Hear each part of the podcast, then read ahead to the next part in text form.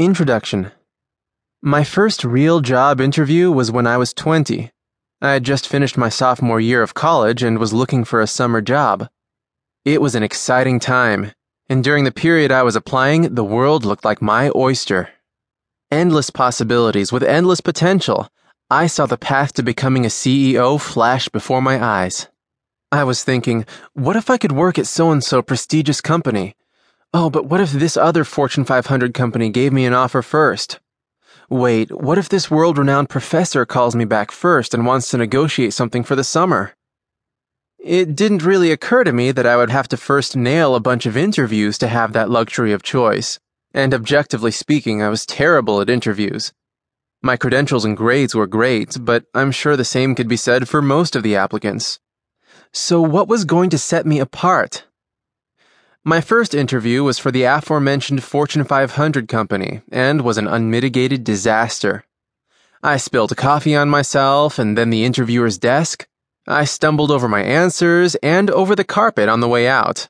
I did not get a second round interview. My second interview was for the unnamed prestigious company that was based in New York. It was an improvement, and I almost made it out with my dignity unscathed. Unfortunately, I managed to break the interviewer's framed picture of his grandfather on his office bookshelf. I did not hear back from them.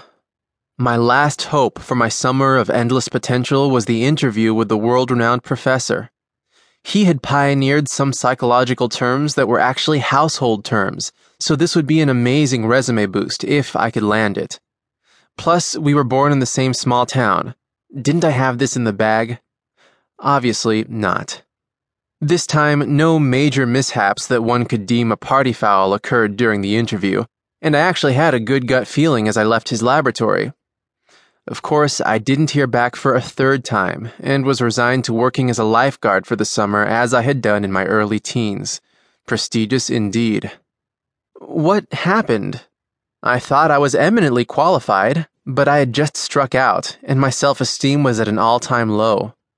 I told my dad about what had happened, and he encouraged me to reach out to my interviewers for feedback in the hopes of improving my chances for next summer. So I reached out, and it turned out that my interview skills were fine, but that my general people skills were lacking.